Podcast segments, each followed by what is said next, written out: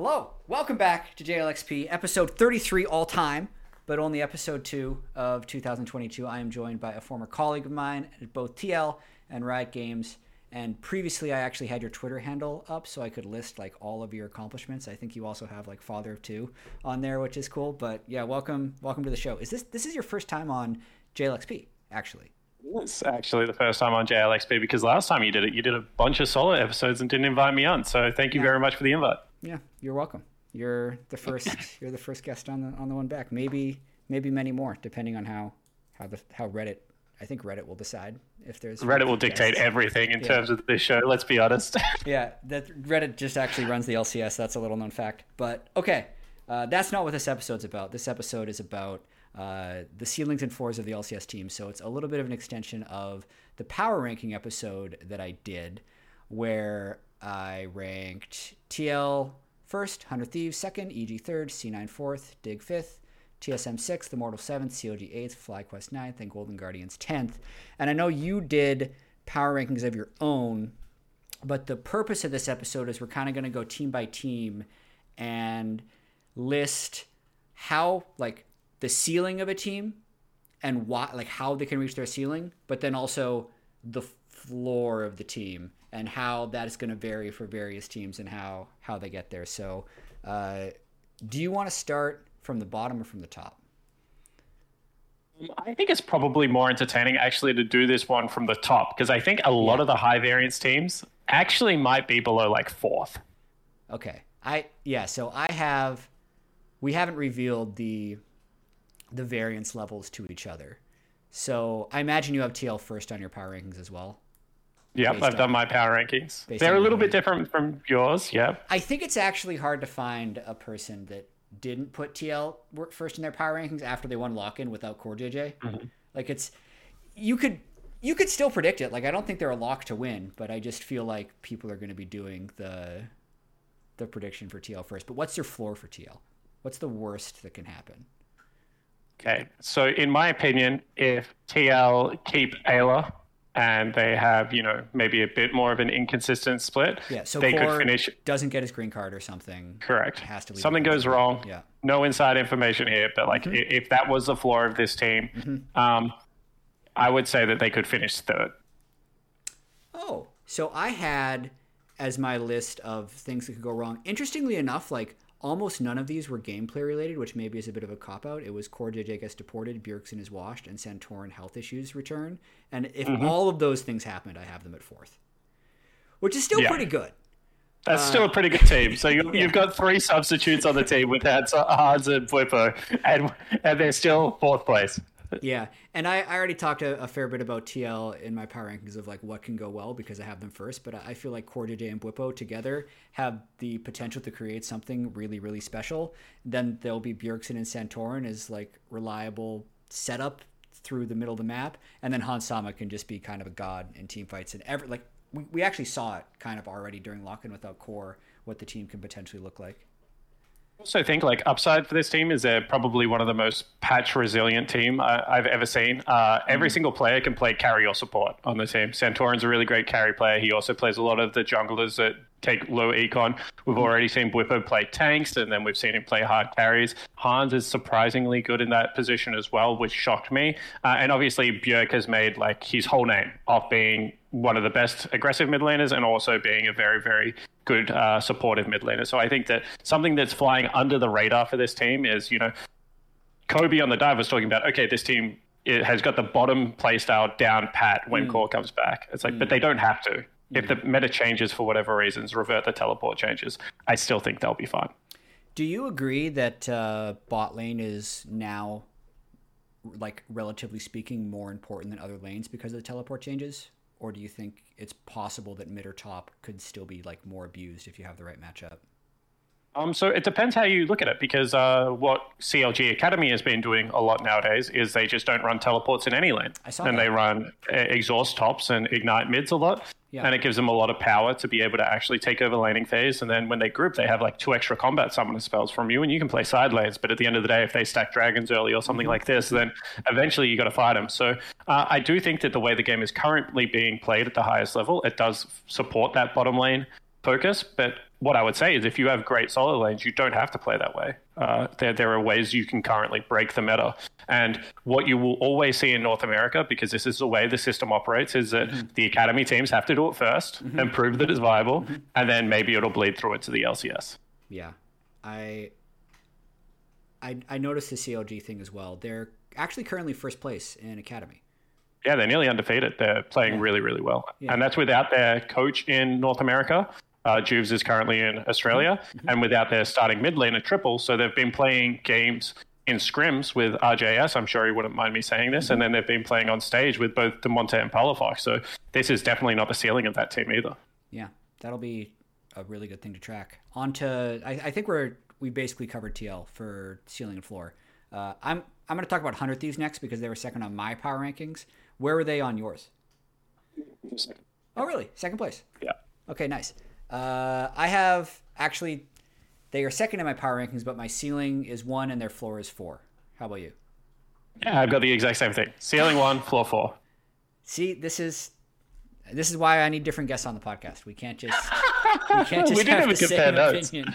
Um, yeah, I think they're number one. This is maybe overly basic, but uh, they I think can win if they do what they did in 2021 summer from a playstyle perspective where they're very committed towards FBI and Huhi and playing the game through FBI, and then kind of allowing the other lanes to just be strong with good team fighting. A strong bot lane with a strong jungler, I think, is going to be even more powerful than it was last split. But I think they will struggle if they try and do it all. And I've already seen this a little bit in just the interviews talking about the team, it was either closer or Abbedagge was like, no, actually, we can we can play through any lane. We can have a carry top. We can have a carry mid. We can be super flexible.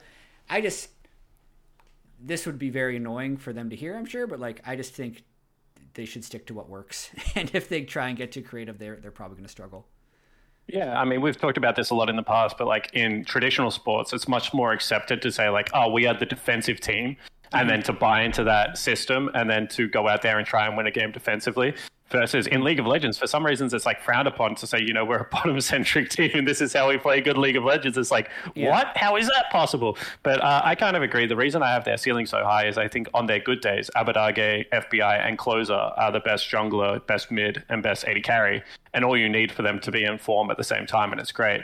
But I think that their floor is fourth because I think what will happen is if they start struggling with the six man roster, they will deny tenacity minutes and it will undo probably a lot of work that they're currently focusing on in scrims and will just undo a lot of the time that they spent prepping. And that obviously they have a very talented lineup, so they shouldn't become, you know, less than four. But I think that that is definitely a possibility. Yeah.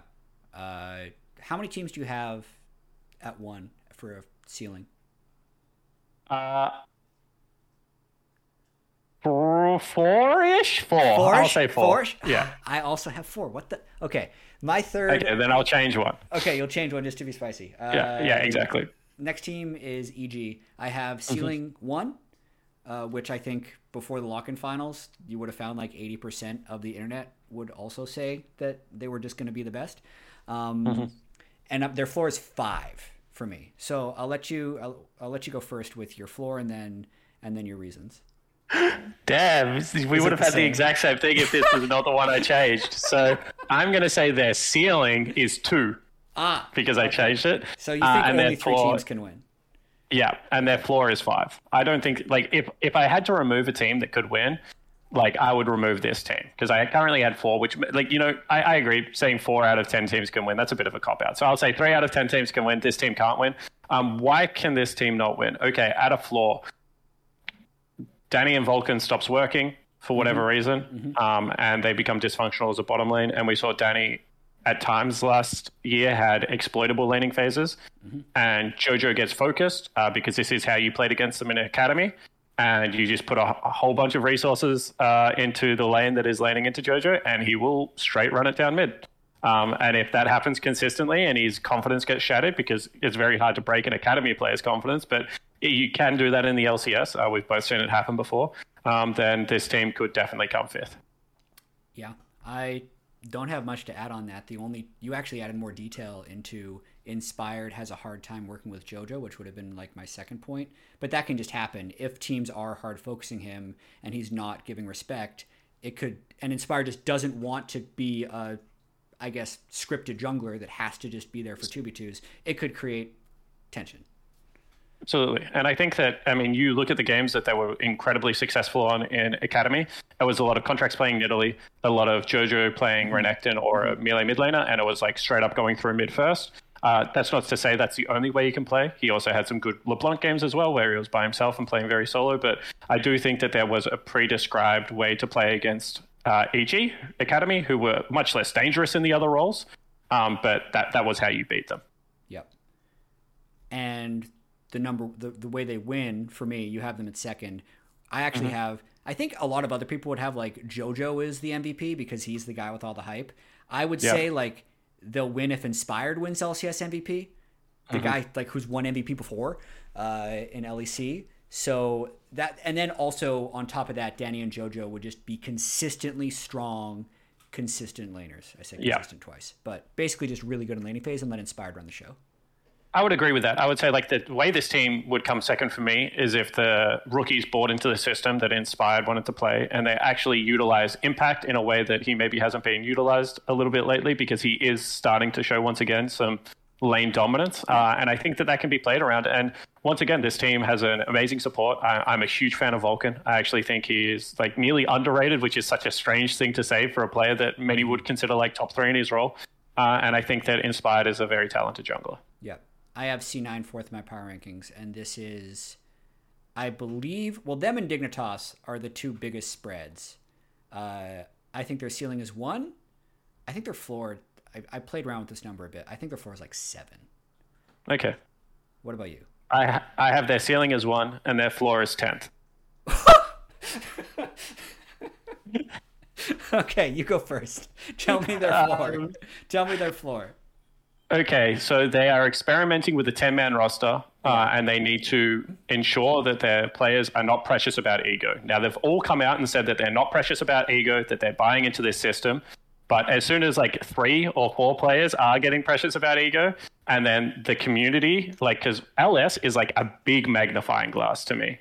So what happens is like there's community opinion, which is already brutal, as we know, and then you throw it through the LS magnifying glass and if there's any issues there, I think it's going to start cracking.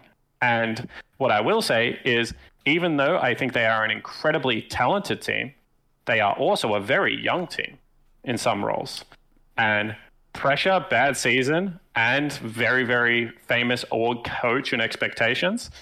Uh, I've just seen the perfect storm happen too many times with Super Team. Um, and I think that it could completely disintegrate and fall apart. Now, I don't think it is going to happen because I actually have a lot more faith in LS than I think some other people do. Uh, I, have always had good interaction with LS. I think he's going to be a very good coach. Mm-hmm. Um, but if it does happen in the perfect storm, I could see this being a complete bottom out. They will be the LA Lakers who are currently missing playoffs. the, the, they're the anti Lakers because the Lakers are too old. But Cloud Nine, I ran that. I I was curious, so I went on Leaguepedia and checked everyone's ages. Cloud9 is mm-hmm. actually the youngest team in the LCS by projected starters. Yeah. Uh, part of that go. is because Berserker is so young, right? Their bottom lane is just so incredibly young. Fudge is still also very young. And yeah, he's then, 19 or something, yeah, isn't he? He's 19. Yeah, he was Worlds, yeah. like he just turned 17 and then he went to Worlds. He beat me when he was 17 to make Worlds, yeah. with Mammoth. Uh, the famous Aatrox clip that mm-hmm. you've rewatched many times. Um, if anyone would like to see it, uh, yeah. Look up look up Order versus Mammoth. Uh, OPL split two playoffs 2019, I think. Yep, that'll that'll yep. find it for you, I Pro- think. Yep. He, Aatrox Yuumi when Yuumi was broken and Aatrox had a bunch of self healing. It wasn't pretty. Uh, but that's because you put them 10th. Um, that's mm-hmm. Fudge's revenge. But I I'll echo the things you said about like I don't really have much to add on on the things that could go wrong but I do want to emphasize how even if like some of the players are good at insulating from public pressure, all of the players will not be good at ignoring public pressure. So any type of negativity, any type of Yahoo content creators that decide to stir up drama with them, any like bait that gets taken, like all of that I think eventually will detract for the team unless they can use it as like billboard material, like you would see a football team use in a sports show, but like that can actually be real if you get a galvanizing moment for the team to like F the haters, we're to do it our way, which sounds like the way that they want to play. And I guess the number one is if, and it, like, I, I think they could actually win even without all of these things being true, but it's if the vision that LS and Max Waldo and Fudge and the culture that they've created is just correct because it is somewhat of a contrarian vision of how to play League of Legends. And we can't go into detail on exactly what that is because they also haven't gone into the level of detail that would allow us to make this definition. But roughly, it definitely feels like uh, different champion picks, different approach to rune pages, a much more systematic way of playing. Um, pretty much League of Legends, minimizing risk, trying to maximize small gold leads. Uh, if, if they can actually perfect that style and have like high mechanic players, it would it would be a really amazing season and story for them. Not even necessarily like obviously that's a way that they win, but like uh, the other way they win is that Fudge has a similar trajectory to what he had this year. They saw uh, shore up the support issues that I think that you know we saw Isles. He is a player that is very good on his picks and then can be exploited off those picks. I haven't really seen all that much of Winsome, but if Fudge levels up the way he did uh, in top lane, if Winsome is serviceable, then you look at the other three roles and they should be amazing players. You know, you have Summit, Berserker, Blaber. Like that's a very good core to a team. Like, why could they win? Because their core of players is really good. pretty amazing. So yeah. like that's what you need, and then you just need like a little bit of the other stuff, coaching and stuff, to make a big difference, and then then you've probably got a winning formula. It's true. I'm, they also have a two-time LCS MVP in the jungle with Blaber. Mm-hmm. So even if yeah, I, I, should correct the other statement. Even if they don't play a contrarian style of League of Legends and they just tried to emulate the way Blaber played in 2019 with like Nisqy, Licorice, Zven Vulcan, if Correct. if Berserker's actually just cracked, um, Fudge has a trajectory and Summit is lane dominant, they still have Blaber and you could just run the game and they could win. So uh, yeah, a lot of upside for that team. I, am really excited. I yeah. would say like with an asterisk, obviously I've got a TL hoodie on. But like, if I was just a fan passively watching the uh, season, I would be most interested to tune into every Cloud Nine game, and for a positive reason. I actually mm-hmm. want this team to do well because I think that they've taken a big chance. I really respect the shot that they've taken, mm. and I actually like the roster they've put together on paper. So like, mm-hmm. I, I, want them to do well.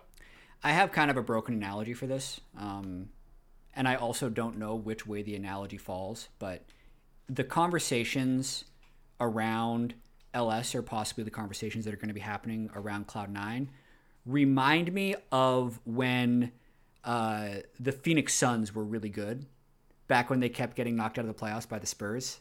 Um, seven seconds or less era Suns where they just shot threes all the time because you had all you had so many people like Phil Jackson or big time sports commentators that were saying stuff like you you won't ever be able to win an NBA title shooting that many threes playoffs is all about like half court basketball and like reliable scoring when the defense is really locked down.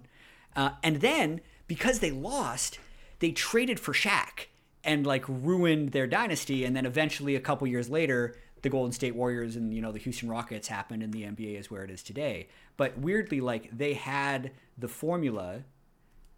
People were contrarian against it, and it was actually a different team in the future that had to prove the formula because and even Steve Nash has talked about this. There was like this glass ceiling that they just they could only go so crazy with their strategy, even though the optimal version of that strategy was actually even crazier than what they were doing at the time. Um, the broken part of this analogy, though, um, and hopefully I haven't lost people because basically the the just like this oversimplified version of the reason the Phoenix Suns and Golden State Warriors and Houston Rockets and the NBA shooting all the threes is because three points is more than two points and even though it is like a higher risk play, it ultimately leads to more reward in the aggregate. Mm-hmm. The danger here is what if the current way of playing League is shooting three pointers and Cloud9 just wants to take baseline twos all the time? What if it's that? That that's that's what I haven't decided yet, but I think it's it's I, I just have to see. I can see the analogy play out because, like, the the reality is, like, what happens if it's just a baseline twos? Well, then you just hope that one of the players is LeBron James, yeah. and the other one's Anthony Davis, and you still wouldn't play basketball like that, like two years ago. So, like, I, I don't think the analogy is broken, but I, I, do agree with you. Like, they they will try and morph the way that the game is played, at least in the mm-hmm. short term, and I think that's good. That's exciting. Oh, it's awesome. Yeah. Most exciting team in the LCS. Whenever I say that in story meetings, it gets called the cold take. But I'm going to say it again because they are the most interesting and exciting team in the LCS. Uh, next team I want to cover is Dig because Okay. I, I probably overrated them in my power rankings. I have them as a playoff team. I actually have them as fifth. Um, Mm-hmm. I like I flame people for like overreacting to like Hundred Thieves and Immortals from Lock In, but then I just like do my own overreaction and put Dig fifth because they had like a good week in Lock In. Um, but I also have their floor at ten, so I, they're just they're insanely variant. And I don't think the four at 10 is actually that crazy because they were literally the last pick in lock in when half the teams were fielding full academy rosters and they were only missing River. Like the LCS teams thought that they were the worst team in the league. So I think that that world is still possible where they just revert to the mean and River had like some good instincts in jungle pathing, but eventually um, he's either going to get tilted or like I actually think he's super good, so I don't feel like he's going to like get figured out. Ever. because everyone's like, yeah, River had a good week. It's like, no, River's had a good three years. You just never watched the region that he played in. Yeah, So he's been a dominant yeah. PC. I think I don't know how Dig got this guy actually. I'd love to. No, I think it's pretty cool. I'd love to hear the story Uh, I- River. I have their floor at seven. I don't think that they can come last. And like I think that a couple of reasons. I think River is genuinely good. We had a category when I was in the OPL where we used to call players like not that bad. And it's, it's not an insult, I swear, when I say you're not that bad. But like Neo and Biofrost are not that bad. They're mm. like completely serviceable players. And mm. then Blue also looked good. Like he didn't look not that bad. Like he, he was a pleasant surprise. And Fake to- uh, Fake FakeGod is just a rock in the top. Like I mean, I don't have many positive things to say about the guy. I think he is exploitable. Uh, but uh, from everything I've seen, he has great ment- mental and uh, he can hold on real tight. So uh, hopefully, I that- don't think this team can finish below seven. I feel like your your word choice of rock Yeah. was was interesting there because you could say like Impact is a rock in top lane, Yeah. like he's reliable and immovable. But you're like you're swimming and you're holding a rock. Like is that was that your fake god analogy? No, I don't think he. I don't think he's that bad. But like, what I will say is like he has a very limited effective champion pool, mm. and even on those picks, I don't think he necessarily wins lanes. So like, what I think he is is like to me, he would be like a gatekeeper. Is like what mm. I would say. Like probably too good for academy, probably not good enough to be like mid tier in LCS, and. They are probably going to need to factor that into their decision making when they decide what kind of League of Legends they want to play. Yeah, I I would agree with that, and I think FakeGod definitely had some moments in spring where he was very effective of last year, but based off of lock-in tournament, he looked like the swimming kind of rock and not the like solid one. So he needs to revert to the spring split version of 2021. Uh, Potentially. yeah, you want to talk about TSM? Yeah, TSM. That's a big one to me. This team Okay. is like also like incredibly high variance. how big's your Um, spread? Because you've done a 110, so you've already capped out. Yeah. But what are you on? So TSM? I've got I've got like two to seven on this team. That's exactly what I have. Yeah. Yeah. I, I had them at one for a while, and then I thought about it, and I'm like, I can't just say like five teams could win. Um, they are the closest two to one that I have, and I and I don't think it's because they're going to win a lot of regular season games. I just think that there is a chance in two and a half months with a double elimination playoff bracket that they like find their form in some way because I mean I worked with does that as well, by the way. For people that are doubting that, Yeah. like TSM always somehow just shows up in like playoffs randomly and like has like really good runs. Uh, Yeah. And it's tough to stop them. Uh, like the reason I have two to seven is because like okay, so like negatives, language barrier, right? huge.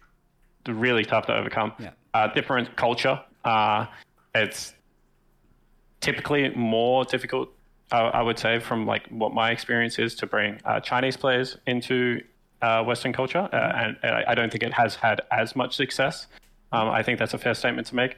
Um, and then I think that the amount of background noise around TSM with everyone moving, you know, Parth is out, Bjerg is out, like the articles that are being written, uh, just in the same way that C9 have like that big LS magnifying glass. Yeah. When you play for TSM, you just have the TSM magnifying glass. Like, what other teams can say, you can come over, turn on your stream, and start yelling memes, and we'll get you like three, four, five, ten thousand viewers like instantly. Still works. Yeah, and Like- and the clips still make it to Reddit and they get power upvoted and they're just yes. and just a brand that this team has of the Still. Zuma brand that could go one of two ways. So uh, I think that this could also be a spectacular failure. Um, but if like kind of what you're saying, if they like do the hard work, kind of struggle, figure it out, get because I, I think what this team wants to do is get Western players playing an Eastern brand of League of Legends and really play that lane dominant in your face style uh, and unleash Spica for maybe the first time, like fully, like get him some winning lanes, allow him to play through that. Um, that could be like a Blabberess split where, you know, he's just double crabbing everyone and just flying around the rift on Nidalee and looking insane. But uh, that's why I think they can come second, but I don't think that they have the necessary star power and structure right now to be able to get a first. Yeah, I wanted to go in a little bit more on the Zoomer angle. Like, you and I have experienced this a little bit because, like, we both worked with Tactical and you work with Yeon. Like, there, there, there actually is this like big energy difference between what is currently now like 20, 21 years and under in the LCS versus. I don't want to overgeneralize, but this is kind of just a lot of the under 21s yeah. have this like zoomer energy where they're going to have you walk in at D's nuts jokes like five times a day and just laugh their asses off at it. Um, but Yeah. they're also just going to scream at each other all the time. Like they're so hot and cold with energy all the time. And that like could potentially be a problem for a team, but they just combined them all together. Like they have four zoomers on that team, pretty much, and then Huni in the top lane, who I imagine can just chill with anything. And like the energy level of that team is crazy, and I, I I think it could also lead to just some massive inconsistency even week to week. So there could be a week where they look like world beaters, and then then maybe they just have a bad week, and and they'll they'll fall apart on stage. It'll be it'll be a ride. I'm I'm more excited for the TSM roster than um than I guess others. Although I'm not. You sounded pretty excited about it just now. More so because it is just a hard pivot from what they had been doing, um, and it's a pivot we haven't seen before in the LCS with the two Chinese imports. So I don't have the North American bias that other people would have of EG, but I feel like TSM is like my EG. Like everyone's so hyped about EG, like Danny, Jojo, you know, we got a great jungler and inspired, like North America talent, blah blah blah blah blah. I'm like, obviously, I don't have the North American homerism, but I'm like, wow, TSM have like this Zoomer energy that people are saying EG have, and like obviously, I have a good relationship with Eddie. Uh, he's actually just a great guy. Uh, so like they're kind of like my Zoomer energy team that like I just hope they like pop off and do like what I think a lot of people hope that EG do, and it's just so funny that like people are saying, oh TSM import team like uh, EG like domestic team, when it's like well you know Spica and Tactical probably should get some credit for being local players guys, but Young maybe not. local high mechanic talent. Yeah. like- yeah. I uh, while we're on the topic, before we move on to the next team, uh, I think tactical was one of the most unfairly treated players by social media for like a year. yeah, yeah. based on his performance versus the way people talked about him.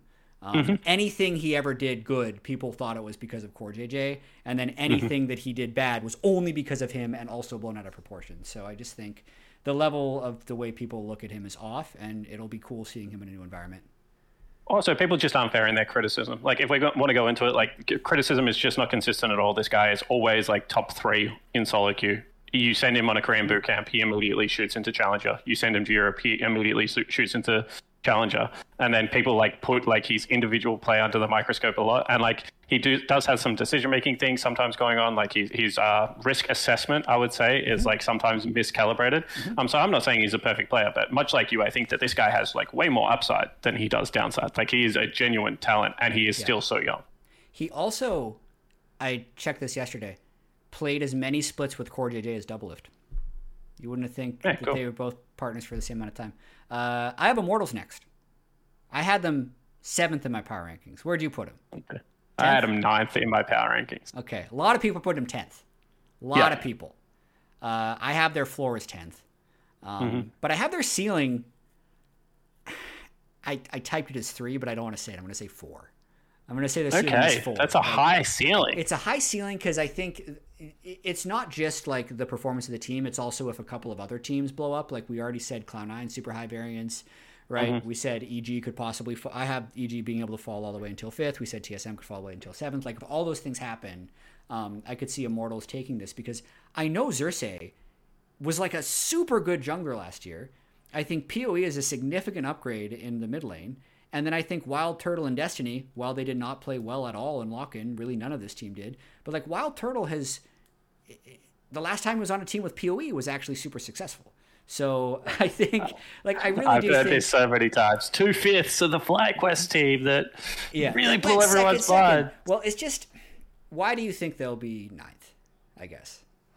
Um, okay, so like, people are saying PoE uh, has been able to carry teams to playoff performances before Yeah, by like I just said give that. every piece of resource to PoE. Yeah. Uh, I heard on the dive, like I, I've heard like nearly everyone say this, right? Yeah. Um, but I do think that the game is changing more to a global kind of play style. Like, you know, you talk about how Golden State Warriors kind of changed that formula. And like, I think it was Doinby for like uh, mid laners uh, on a global level. And slowly but surely, people are getting better at playing that way. And I don't think it's good enough to just be able to sit scale and farm. And I think that that's how you beat bad teams in North America. And I don't think the standard of teams is that poor that they're going to allow you to do that.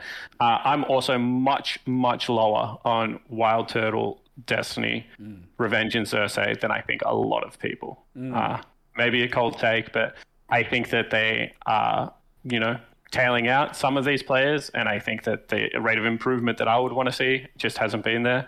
Um, and I think that there is vast inconsistency even in Xerxes' game, who a lot of people are pretty hype on. Uh, and jungle seems like a very competitive role. So I think that inconsistent junglers could get smacked around by a lot of teams this year. So uh, I, I'm just, I'm not certain about the stability of this team. Yeah, I think everything you're saying is fair, and then also the fact that they haven't won a game yet, even in lock-in, speaks to that. And then to speak more to what their floor could look like, this team reminds a lot of people of 2021 CLG, where it was the collection of decent players from the past brought together onto a new team, and the chemistry just flopped. Um, that would be the fear with this say, team, like, honestly. The thing about like the hundred thieves is like they can play through bottom lane if even if top is unstable. Like you know, the Cloud Nine we're like, well, at least they got someone in the top lane. He's going to draw a lot of pressure. It's like okay, so everyone's failing around him. How does PoE generate you a lead?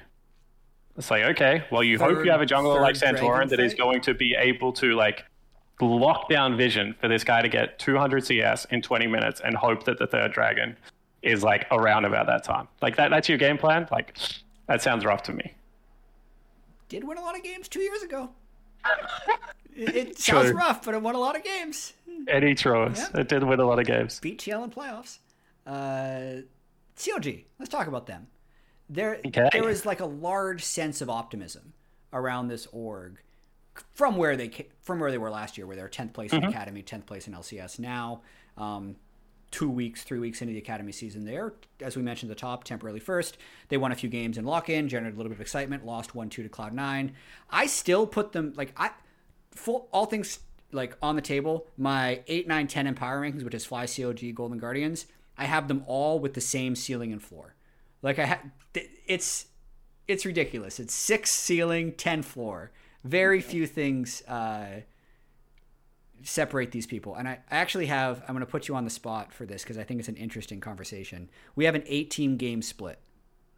We've seen uh, a 17 and one Immortals back in 2015. We've also had splits like last year where the number one team had like a 65% win rate. Where do you think the the separation is going to be this year? Like, what's the record of the first place team and what's the record of the 10th place team? Is it compressed or is it far, far away? That's to me. Uh, just for multiple reasons. Uh, one Compressed. reason I think that that uh, onus on playing multiple styles means top teams now drop games as they try and diversify. Because what they do is they go, okay, maybe we're a bad Twisted Fate team, but we're playing Immortals tomorrow, so let's bust out the Twisted Fate. And then like turns out Immortals is good enough to penalty shot pick you're not that good on. Um, so I think that that variance is now there in League of Legends, uh, and also like Andre said it, uh, Gilioto. Uh, I also just think uh, that the league is not that like even the bad players are not that bad. Um, so like I, I think it's just a sandwich league at the moment. Yeah, I was going to say top record is 13 and 5. Okay, I, I would probably go yeah somewhere around that. Yeah. And that's like usually it's 14 4, 15 3, something like that. Like mm-hmm. one team really pops off, but I have 13 5. And then bottom tier, just because like if I look at it like a team like CLG or even Golden Guardian, so I have in 10th, we'll get into the detail of CLG after this because I kind of skipped over them in my previous video as well. Um, but like I, I can still see them beating a TSM or a C9 or hell, like it's best of ones are so crazy. Like you can literally 10th can be five or six games. Yeah, yeah. can always happen. Um, but okay, let's let's talk about best situation for CLG. What was what was your ceiling and floor for them, by the way? Their ceiling at sixth and their floor at tenth. All right, same as me. Uh, What's their ceiling? So their ceiling is Luger is actually really good. Um, Palafox is pretty good. Um, and then I think their role players in Jenkins, Contractz, and Poome are like good players. Mm. Um, and Jenkins is my boy. Uh, he is going to have to lean. Like I, I think that I coached Jenkins for a while, um, and I was like, man, you got to learn how to play Renekton. Like you got to mm-hmm. learn how to do this stuff. And then like I'll tell you a story about it, like to just kind of put it in context like I was, I just hammered him one day after scrims, like, man, like we're giving up Renekton as doing all this work. We don't have a great counter pick into it. We're playing a lot of Volibear and Kled. Like we got to learn how to play Renekton. And then he went to, back to scrims that night, and he was playing Anivia top with Albert in Discord. and I was like, what is going on? And he's like, Anivia is pretty much AP Renekton. Like it does all the things that you want Renekton to do. And I was like, okay, like I very clearly can't make this guy play like strictly meta. Um, and I've got to start using his champion pool. And then we had 100% win rate on like Kennen because we would just play like Nocturne Kennen comps. Mm-hmm. We would play like Kled against you guys in scrims and like, you know, take his it to Alphari in the next match. Like a 60% win rate against TLL. Volibear is very yeah. good. Uh, and then he would play things like Lilia top. His gangplank was very clean. So like, I think like as a coach, you got to get used to Jenkins a little bit. Uh, and I trust the CLG coaching staff too. So like, mm-hmm. if everything goes well, they like figure out his weak side pull and a couple of aggressive picks, and then Luger plays like really well. I think they could be like a sixth place team. But unfortunately, mm-hmm. I see this roster as like, if I am CLG, what I'm doing is I've brought in all these rookies, and I'm just looking for that one or two, like that FBI closer like dynamic and then like I'm going to make some tweaks and I'm going to be very liberal with my experimentation. Mm-hmm. And this is like a two year project where it's mm-hmm. like, okay, you know, we've got uh, Luger, like he's our franchise player you know, okay, Palafox is working out a little bit. Okay, like who do I actually like experiment with? Like if I can attract a good support over, like, you know, if a Vulcan scenario happens to not Vulcan, where like all of a sudden one of the better supports mm-hmm. is out there, like you snag him, you put him with Luger. Okay, now you've got a solid bottom core. Like who are we looking as imports at the top side of that? That's right. how I would treat the CLG roster. Right. And that's why I don't think their ceiling is incredibly high because I think that largely some of these players probably won't be where they want them to be. Because we're just talking about the spring split as well. And mm-hmm maybe they have someone pop off in their academy system. That's always the dream of an org versus yep. trying to sign someone in free agency. But I pretty much agree with everything you said. Uh, I think the the ten scenario happens if like Palafox had an off year last year. He was the hyped player coming from C9 Academy two years ago.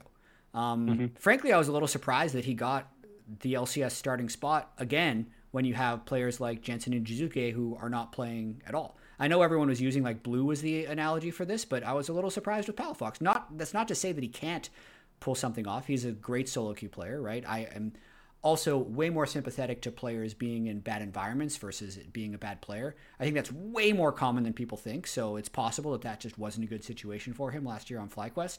Um, but if that doesn't go well, if the Jenkins champion pool issues end up being good, and then if Poome Luger can't sync together, like this team would just have no win conditions and just fall into tenth, which is which is possible, but I don't think super likely will say about Poome Luger is like I feel like the and uh, data that's coming out from a lot of experts is getting like really distorted.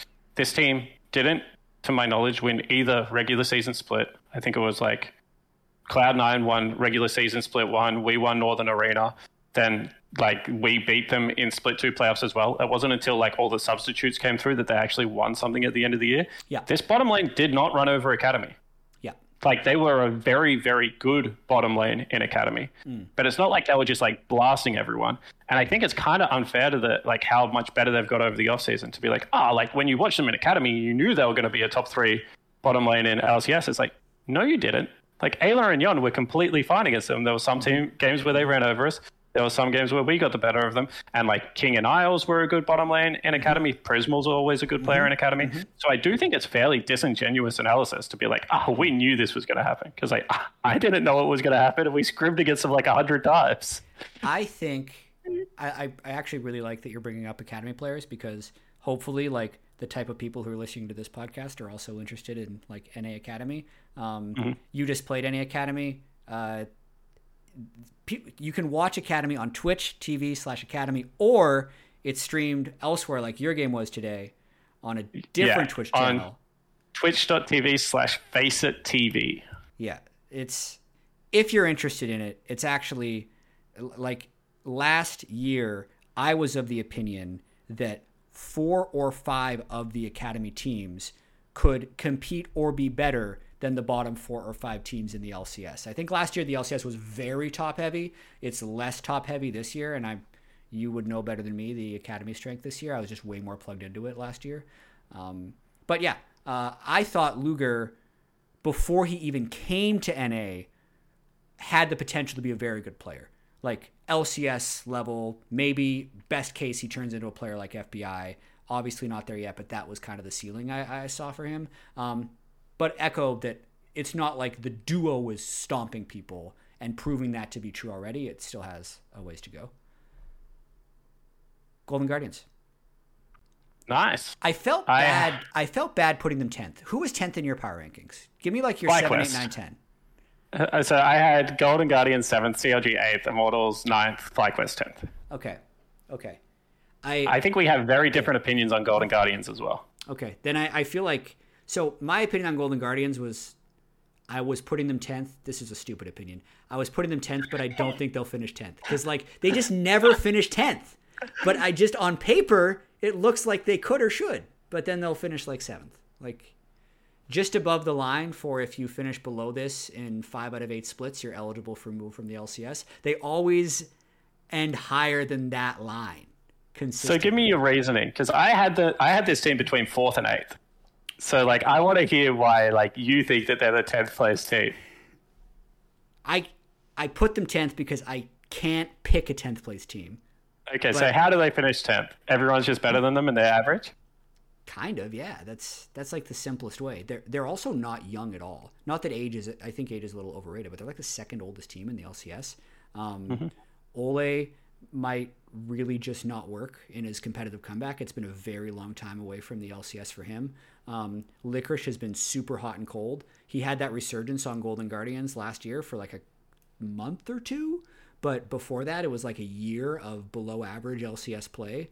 Um, I think Pride can be good. I've heard actually good things about them in in scrims, and then I think Blaze Olive was probably their best player last split and super underrated, and uh, might be their best player this split as well. But that combination with like we've we've talked about very real upsides for all the other teams.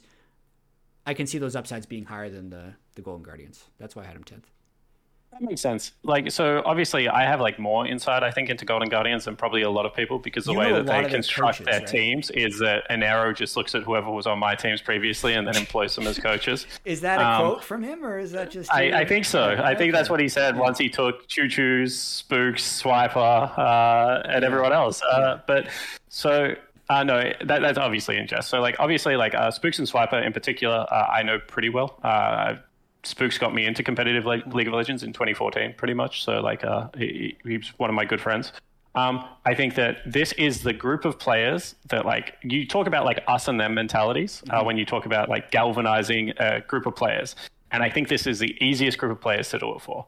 It's like Licorice, Ablazeolive, Lost. You are like the players that should have been good in North America and weren't. And now we're giving you this chance. Like, Jad is putting you 10th in the power rankings. I mean, yeah. We are going to fly under every radar and we are going to push and be a good team. And their core was already pretty solid last year. And I think Lost and Olleh is a strict upgrade over Stixxay. Uh, and Chime, I want to say, was their support player last year. So, like, they only got better in that role. They had a they and had, Pride had Stalker. newbie, they had newbie for a while, and then they switched, I believe. Yeah, and Pride Stalker is significantly better than Iconic, in my opinion. So, like, all they did is make upgrades. And, like, I think that they made upgrades at a rate that is higher than the LCS getting better. So, like, I actually have, like, if some of the pieces fall into place where the top teams, you know, hit the bottom of what we're saying, I think this team could like shoot up into playoff contention. And I also have a lot more faith in the Golden Guardians coaching staff of doing it because they have done it before. They did it with the Golden Guardians lineup, you know, a couple of years ago. They almost And won an LCS me- split. Like yeah. basically. And to me, the difference between this team and a lot of the other teams that I have in the bottom four is their coaching staff is proven. And maybe that doesn't matter to, you know, Bob23 on Reddit, but to other coaches, like that actually makes an impact. And I think that they have a criminally underrated coaching staff. The fact that nepotism gets thrown around for this coaching staff, in my mm. opinion, mm. is disgusting and shows no one looks at the pedigree of people that are actually coaching the team. Because every single one of their positional coaches is currently challenger and currently can play at a very high level that they can even play scrims. So, like, they are very, very good people to be informing these gentlemen how to play League of Legends. What's your pick for him again? Four. Fourth, I like it. they could make a semifinal, I like it. which would be insane for this roster. Yeah. If I had to do this again, I would put a different team tenth. Hell yeah, I've convinced chat. That's, you that's convinced all I me wanted to, to, move them to nine in my aggregate. I would, I would have. This is why I put them tenth because I, I would say I'd put because every other team that I put tenth, and I'm just rehashing the power rankings video. Apologies, we I swear we're talking about ceilings and floors. Um, I I said I have the opinion that bottom lane is going to be an extremely important thing in the LCS this year, more important than the other solo lanes. And I think Luger is an awesome player. So I'm like, well, I can't put CLG 10th. Um, FlyQuest, who you have 10th, would be a better argument. Uh, I have them as 8th, but I I think Josedeodo is still a very strong player. Um, I think toucouille is a very good control mage player. And then I think if they ever get a lead, Aphromoo is still going to be strong enough to kind of guide the team to victory. So like every team, I can make this like positive case for. Um, so just a very positive person. I'm just a negative. Nancy. So that's, That's why it's easier for me to do the flaws of these players. I know. Um, are we up to FlyQuest? Who, who I are we doing next? I actually skipped them by accident, so they're the last team. Give me your Okay. Give me your your ceiling and floor. Seventh. Okay, I was six ten, so we're very close. Yeah, floor 10th. Um, I think that Kumo was a fine academy top laner, not a good academy top laner. Uh, I think it, that he is the fish out of water um, on this lineup. Um, I think Johnsun Afro is very solid, but I don't think that they are like the pop off com- crazy takeover games. And then I am I think you brought it up or that Dive brought it up. Someone brought it up. It was like Josedeodo is cashing a paycheck for a World's 2020 performance.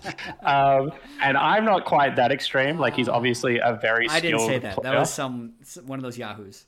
No. Yeah, no, it was it was off Reddit, but someone repeated the Reddit okay. uh, phrase. Uh, but I think that he has he did not impress me last year, so I'm hoping he impresses me this year. But I am lukewarm to cold on this lineup. This lineup doesn't have the upside of other lineups for me. Yeah. Uh, that's it.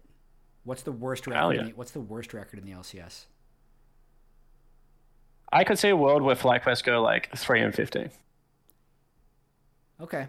I was going to say 4 and 14, and that's if a lot of things go wrong. Keeping in mind, spring of 2021, the like really, really bad Golden Guardians before they made any improvements was 3 and 15. Maybe they'll win a fourth game because they're not that bad. It has gotten better. Maybe it's even Yeah. five games, and that's what I said. A lot of these Yeah. teams, I feel like, could snag five games. Yeah, this could definitely be one of those splits where we're like five weeks in and we're like, two games separate first and 10th. What's happening? And hopefully people don't say it's. splits where like you just have like one or two teams at the very very top if like TL and like an EG or 100 Thieves gets their uh, gear together and then like you could have like five people last Yeah. like you know just all on equal records um, Yeah, and then my hope is if that happens, the conversation isn't how it's a clown fiesta, because there are positives for kind of kind of all these teams this year. you're on the broadcast man don't don't make it a clown I'm on the fiesta broadcast like one day a week. I, I can I Yeah. can do my best. do some better storytelling Jack Yeah, do some better storytelling That's what this podcast is for. It's gonna it's gonna be huge. I, I gained like 600 subscribers from the first episode. That's awesome. Yeah. So if you made it, Smash this the point, bell. Smash the subscribe button. Remember to like and leave a comment, and we'll uh, we'll do the whole YouTube thing. Or if you watch it on Spotify or Apple Podcasts. Any shout outs you want to make before I wrap up? No, shout out to my academy team uh, for being great guys, and shout out to the sponsors of Team Liquid for keeping me clothed and fed. And uh, obviously, shout out to you for bringing this back because I, I don't know if the fans know, but the whole ever since you left Team Liquid, I was like, "Come on, man! When are you bringing the podcast back? When are you getting your face back on camera?" I was really trying to push you to do it during Worlds as well. So Yeah. I'm glad that this is finally happening. Proud of you. Oh, thanks, man. Uh, see you next time. Catch you later. Right. Bye.